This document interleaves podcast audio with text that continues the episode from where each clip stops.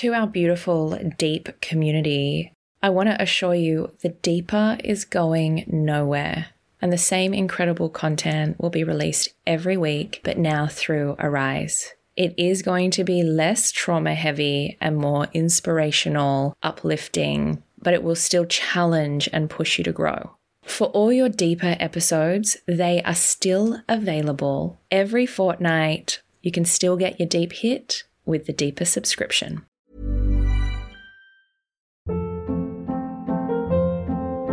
Hold up. What was that? Boring. No flavor. That was as bad as those leftovers you ate all week. Keke Palmer here, and it's time to say hello to something fresh and guilt-free. Hello Fresh. Jazz up dinner with pecan-crusted chicken or garlic butter shrimp scampi. Now that's music to my mouth. Hello Fresh. Let's get this dinner party started. Discover all the delicious possibilities at hellofresh.com.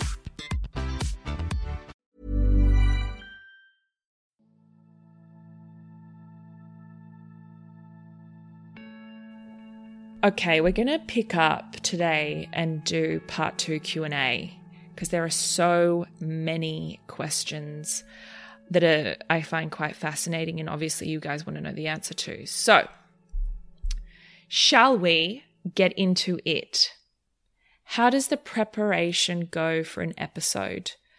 I believe I talked about this slightly in part 1 Q&A, but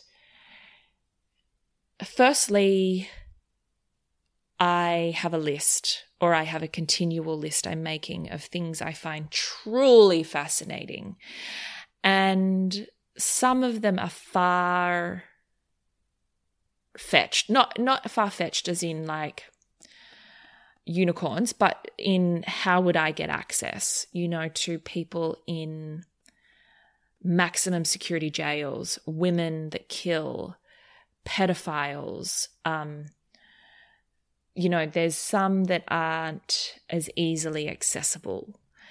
Um, but they're still on my list. They won't go anywhere. I have definite dreams of meeting them all. And then I have another list which is attainable at the time. So, and it always just develops because I'm constantly learning and seeing new things that I find incredibly interesting. You know, I just watched a, a series called A Teacher and I want to talk to a teacher that's had a relationship with her student and the student that had the relationship with the teacher. So it's a never ending list that I love to create. And my team are like, you'll never get that person. And then I'm like, oh, yeah, we did get Brick Dollbanger, the guy that has sex with robots. We did get him. So what? Um, and things do take time. Sometimes we do some research and we do some reaching out and things don't transpire for months and months. So, I guess the first element of prep is the wish list. And once we have someone in mind and we have, so for example, I was looking for somebody in a cult and we kind of had this short list and I did some research. And then I just realized from the research that it wasn't the right fit for the deep. So that stays there on the back burner. For the ones where the research kind of connects and you're like, this person has something truly incredible to say. Not that the uh, others don't, it just depends if it fits. Um, and that for me is a real personal feeling. I always go on a gut feeling.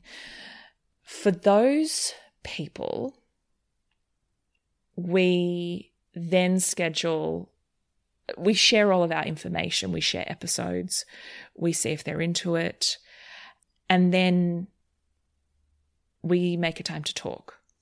And the briefing call is where the first connection is. It's where I explain who we are, what we do. I guess a level of um, expectation around what we need from a guest because, you know, um, these are really big, heavy conversations, and some people just do not want to go there. And that is also so fine. Um, you know, one thing I say to all of our guests in a debrief call is the audience comes in with a preconceived idea of the subject. We all do. We all have these judgments. I even have them. My goal with their story is to disarm you guys, is to make you reevaluate and question every single thing you thought you knew or that your judgment predicted. To shake it up, to dismantle it, to shock you, to have you um, in awe, have you moved, have you crying, have you feeling. So you have an experience with this person, you're on it with them, that by the time we get to the end of the interview, you have completely changed your perspective. The foundations in which you viewed this thing are changed forever. That's a really big goal, but I want the guests to know that because they have the power to do that. They all do that. I don't think I've aired one that doesn't do that. Um, so I need them to know that that is my aim for their story to reach you and hit you and touch you in a way that can change you forever. And I think that allows them to go, oh, holy shit, okay, well, we're going there. Okay, this is, can I do this? Can I bring it? Can I be courageous? Um, and I would say 80% of the time they can. Sometimes they cannot. Sometimes they can't go through with it but they definitely know then. And I say to them, this is not PC. This is not mainstream media. This is the reason I got out of mainstream media because you can go there. You can give me the worst, ugliest, dirtiest, filthiest, non PC version of your story. You can say whatever you want. And there is this real freedom that whatever goes, goes. There is no boundaries.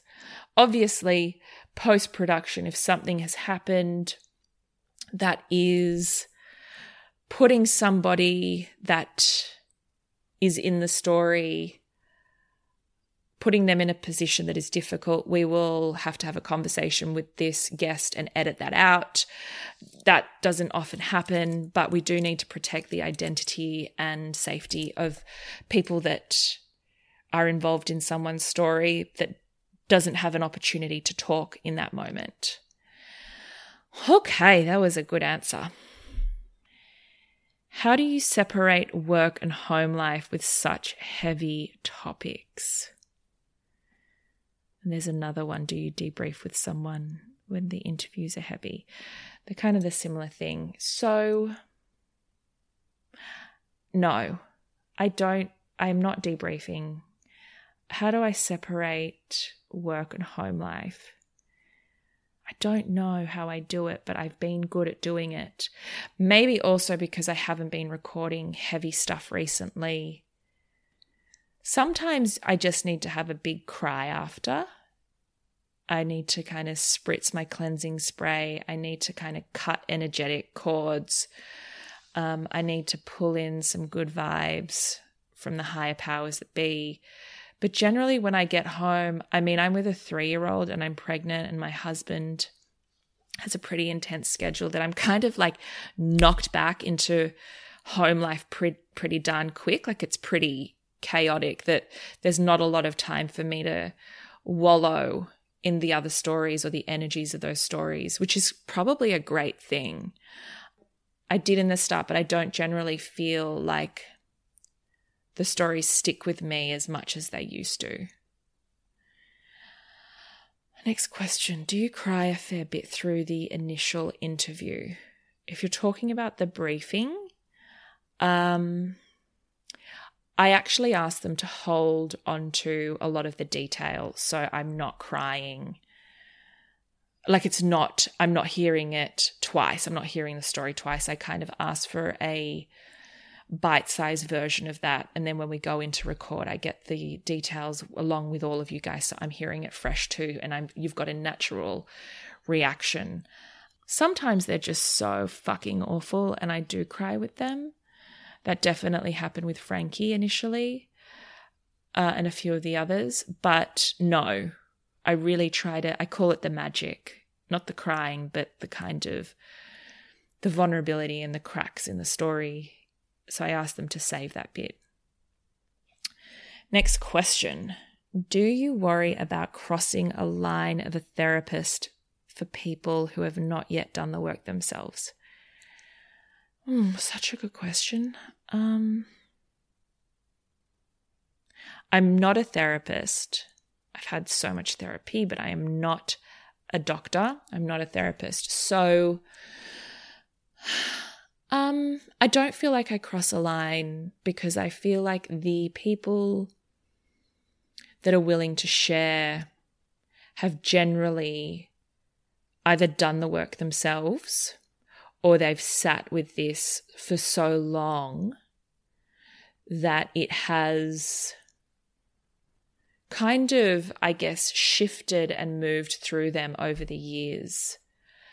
The the few that I have felt that need to talk to someone prior to me or need some space and time around that, I've been really honest with.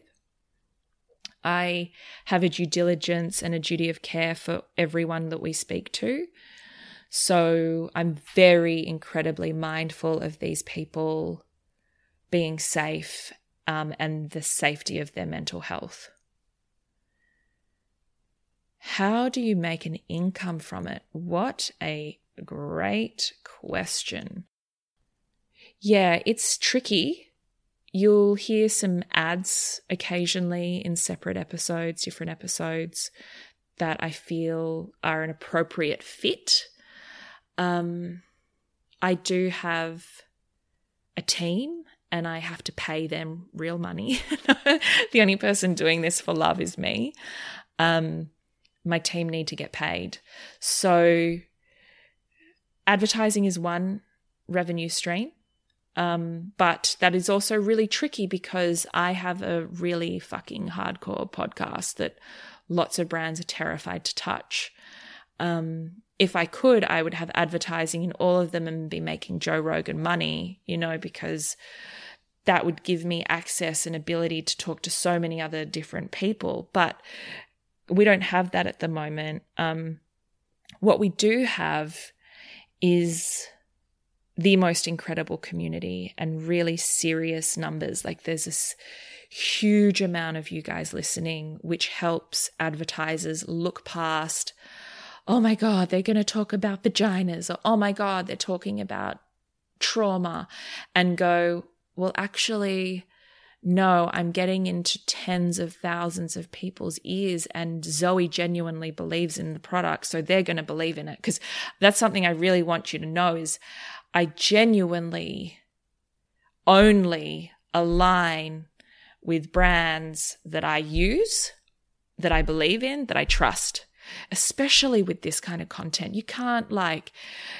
just pick up you know, some kind of willy nilly brand and be like, and, and there's no authenticity and no connection and there, there's such a mismatch. So that's one way. Um, if I'm being super duper honest, the platforms that the podcasts live on, like Apple and Spotify, have just created opportunity for podcasters to make an income and support their teams by charging a small subscription fee. Like I'm talking tiny, tiny subscription fee a week.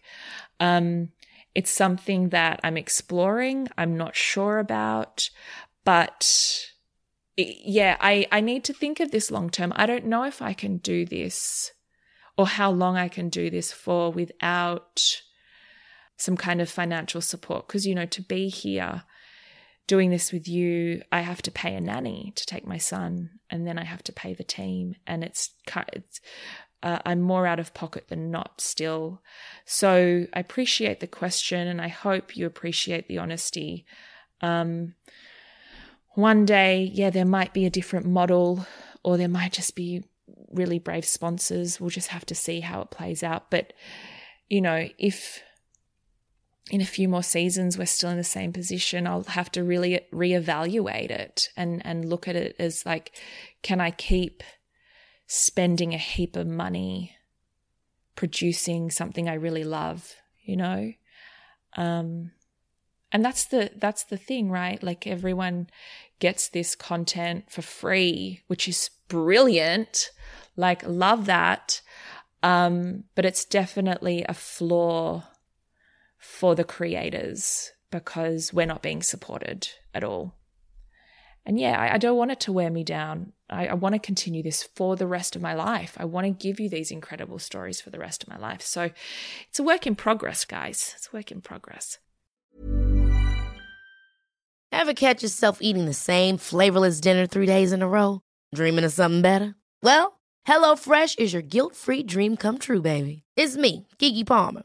Let's wake up those taste buds with hot, juicy pecan crusted chicken or garlic butter shrimp scampi. Mm. Hello Fresh.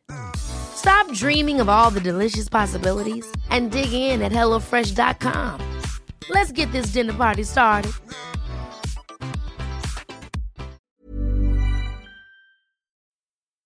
Next question is Do you always record in one session?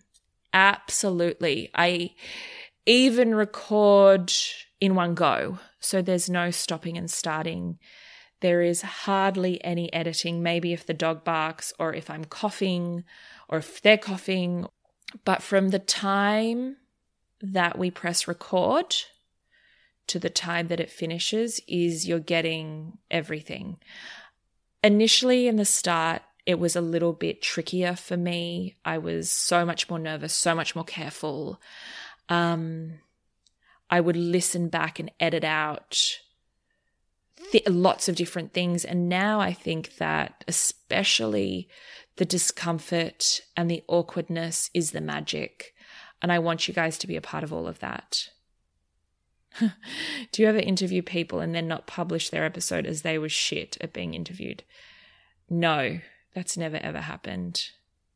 I can gauge that. There's definitely been interviews I've recorded and not been able to use for legal reasons. Um, that's always devastating. Devastating. But um, as my lawyer once told me in one particular episode, it could be at the danger and detriment of my family. And I love this podcast, but I will never, ever put my family or my child in harm's way. So those episodes unfortunately had to get cut.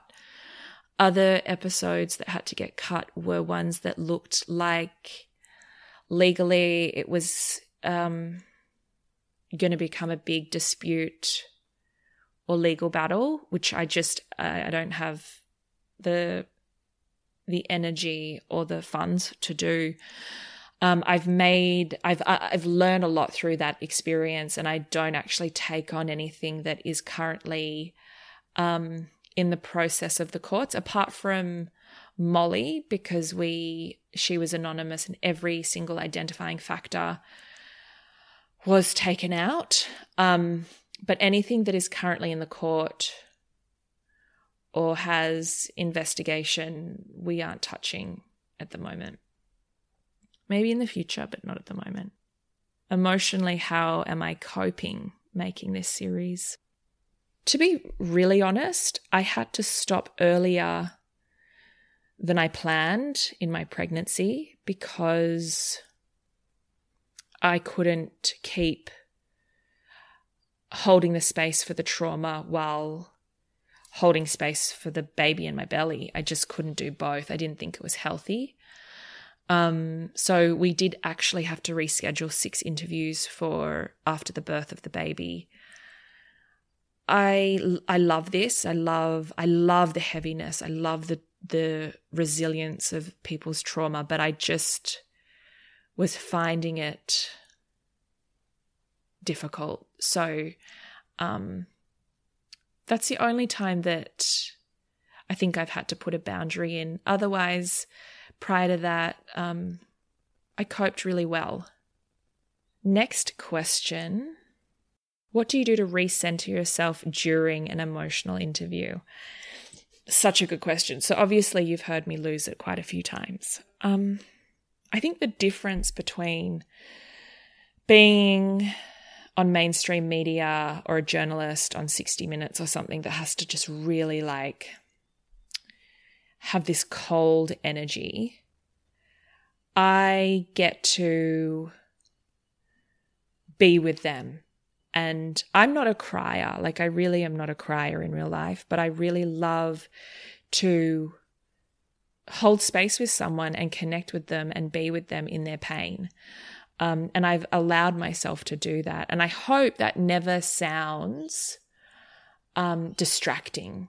You know, I am conscious of that. Like if I'm really overwhelmed, I try to hold back a little bit. Um, but to recenter, I think just through breath and through remembering that this is their story and this is about them um, and trying to get myself out of the way. I think that's the best way to do it. Would I ever take topic suggestions? Absolutely, all the time. Someone just slid into the DMs on the Deep Instagram. If you don't know it, it's at What's the Deep, and gave me this great um, suggestion for a, you know, the people that um, work with dead bodies. Is it a mortician? I feel like I'm making that up. Someone that works in the morgues and with the dead. Um, I thought that was a great. I have to find the angle there, but I thought there's something interesting with someone working with the deceased. So, yes, we are always open to topic suggestions. Slide into our DMs. If you don't have Instagram, email aj at admin at zoemarshall.com. What episodes have you had to pull for legal reasons? I guess a lot of you want to know that. Um, one was on child sexual abuse, one was on a troll, someone that trolls others online. And I had to pull those two. They never went to air, which was, yeah, upsetting. Do I stay in touch with any of my guests? In fact, I don't. Like, we're all friends on social media and we'll comment on people's bits and bobs, but I don't. I think that it's a beautiful thing to end the conversation where it is. The only friendships I have from the deep are Rachel Casella and Kira Rumble, and they were friends or people I'd known going into it. Oh, and the uh, reformed meth addict, the ice user, he's a, a friend as well. Yeah, otherwise, I feel like it's nice and professional to, to leave it as it is. Do you ever feel triggered by a guest when they respond to a question with confrontation? No, I think, look, yes, I used to. Absolutely. I used to feel like, oh, fuck, I'm pissing them off. Or, oh my God, I went too far. I asked this question. And I, yes, totally. And now I think I'm so much more comfortable with the way I interview that I know that there are going to be uncomfortable moments. And in fact, they're some of the most brilliant moments. So there was a moment with Rachel Wotton, and she was like, she did not like the question. She was like, oh, it's an icky question. And I kind of felt she was judging me for the question, right? But I had to honor that everyone else would want to know the question. And I am your mouthpiece as much as I am my own. So uh, even though she felt like it was yucky, she she she understood why I had to do it. We ex- I explained that in the episode, but I think that the interaction was quite awkward and uncomfortable. Like I still feel everything. Um, it's just that I move past it. I also, you'd hear from season one to now, I used to want to try and perhaps rescue guests in their emotion, fears, tears, anxieties, breakdowns. And now I just give everyone so much space and I just don't talk a lot. Um, and that had to that that was me growing and getting over myself you know that these people need the space. They need to breathe. They need to break down. And if i'm interrupting and trying to like save them it's a disservice to them to the story to you guys listening. So now i just completely get out of the way and i let them i really just let that's something I've I've learned from Louis Theroux as well, who's like my idol, is just to allow silence because so much magic happens in the silence. They share, they drop in deeper, they all of this stuff happens in the silence. So yes, I have felt triggered by confrontation, but now I just sit with it. And it actually has spilled into my real life. I feel a lot more comfortable being quiet or allowing space and stillness and silence than I used to. I used to want to feel silence and chat, chat, chat, chat, chat, and talk and feel. Now I'm really okay with it. And I love that. That's a real gift that this has given me. What's my dream person to interview? I would say the ones that are really hard to get. Like I'd mentioned before, you know, having access to a serial killer or like I really do find it interesting talking to perpetrators. Um, I haven't done many, but people that are on the side of the wrongdoing, they're my dream people. I why you know why people choose to do really bad things. I'd love to sit down and talk to a Nazi. There are these Aussie Nazis, and I'd love to sit down and talk to one of them. I'd like to have access to women that are domestically violent, not just speaking to women as victims, but speaking to women as perpetrators. Um, there's so many. They're generally the ones that are that don't want to talk or are hard to connect with. Have you ever found yourself disliking someone you've interviewed? How have you dealt with this? No, never. Um, and I think that is because of the briefing element that is, you know, that I get to do prior to even speaking to them. If they're turning me off on the first conversation, it's generally they don't, we don't move into having an interview. How long does it take to get a single episode in the bag? So the interviews are generally 45 minutes to an hour. You guys get to experience that. The setup, you know, maybe 30 minutes. After I record, I send all of it and any notes I have top of mind to my audio producer, Joe. She's the best. She's gotten so many new clients because she's the best. I meant from the deep. She's gotten so many new clients from the deep. Um, and then the next part of the process is Joe will edit out any kind of muffles or funky audio noises, coughs, burps, barks, whatever. Um, once it's at that stage, it then goes to AJ and myself to listen to the edit, like a cleaned up version. Um, if there's any notes, like if there's anything that is dangerous or going to put someone at risk, we will then put on um, any kind of trigger warnings, uh, helplines, and things into the show notes. But also, we may have to edit those things out. If it's an anonymous episode, we have to change voices slightly. We have to edit out any kind of identifiable elements in their story, names, places, times, things like that. So there's definitely a process. And so once we have the end version that we're happy with, that then goes into a log and we look at the order of episodes and what fits where. Like, we're not going to do sex, sex, sex, sex, or trauma, trauma, trauma, trauma. We try and mix it up and do a bit of light and shade.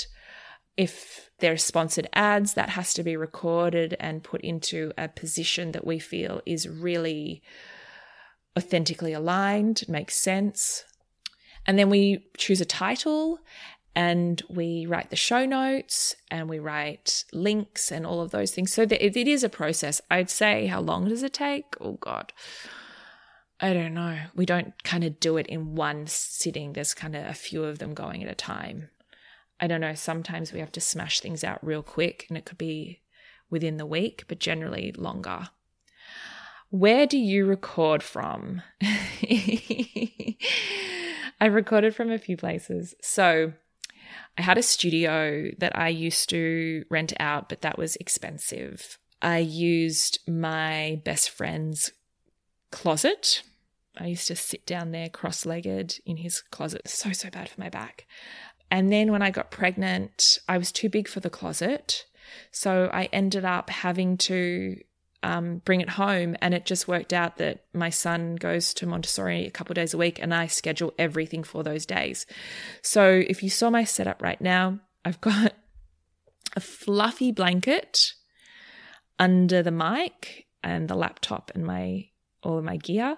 Then I have big puffy cushions surrounding me to block the sound and my headphones. It's uh, pretty slick. um, and I think that brings us to the end of the combos. Um, the, sorry, I think that brings us to the end of the questions. I absolutely loved answering them.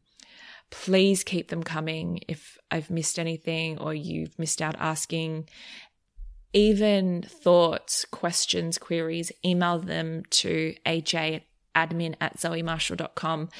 And also, I'd love to ask you guys I know we're kind of getting complacent now because we've got a rhythm, we know each other.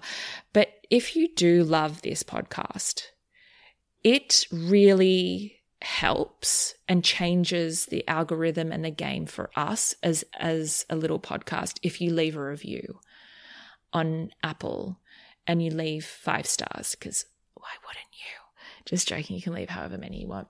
But leaving a review really helps us, um, helps people find us.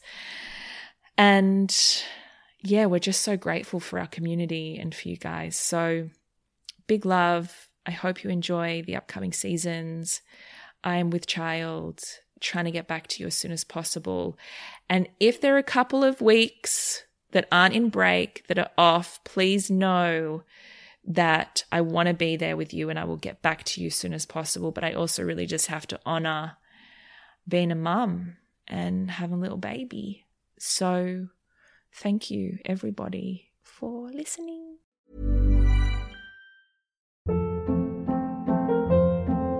Hold up. What was that? Boring. No flavor. That was as bad as those leftovers you ate all week. Keke Palmer here, and it's time to say hello to something fresh and guilt-free. Hello Fresh. Jazz up dinner with pecan-crusted chicken or garlic butter shrimp scampi. Now that's music to my mouth. Hello Fresh. Let's get this dinner party started. Discover all the delicious possibilities at hellofresh.com.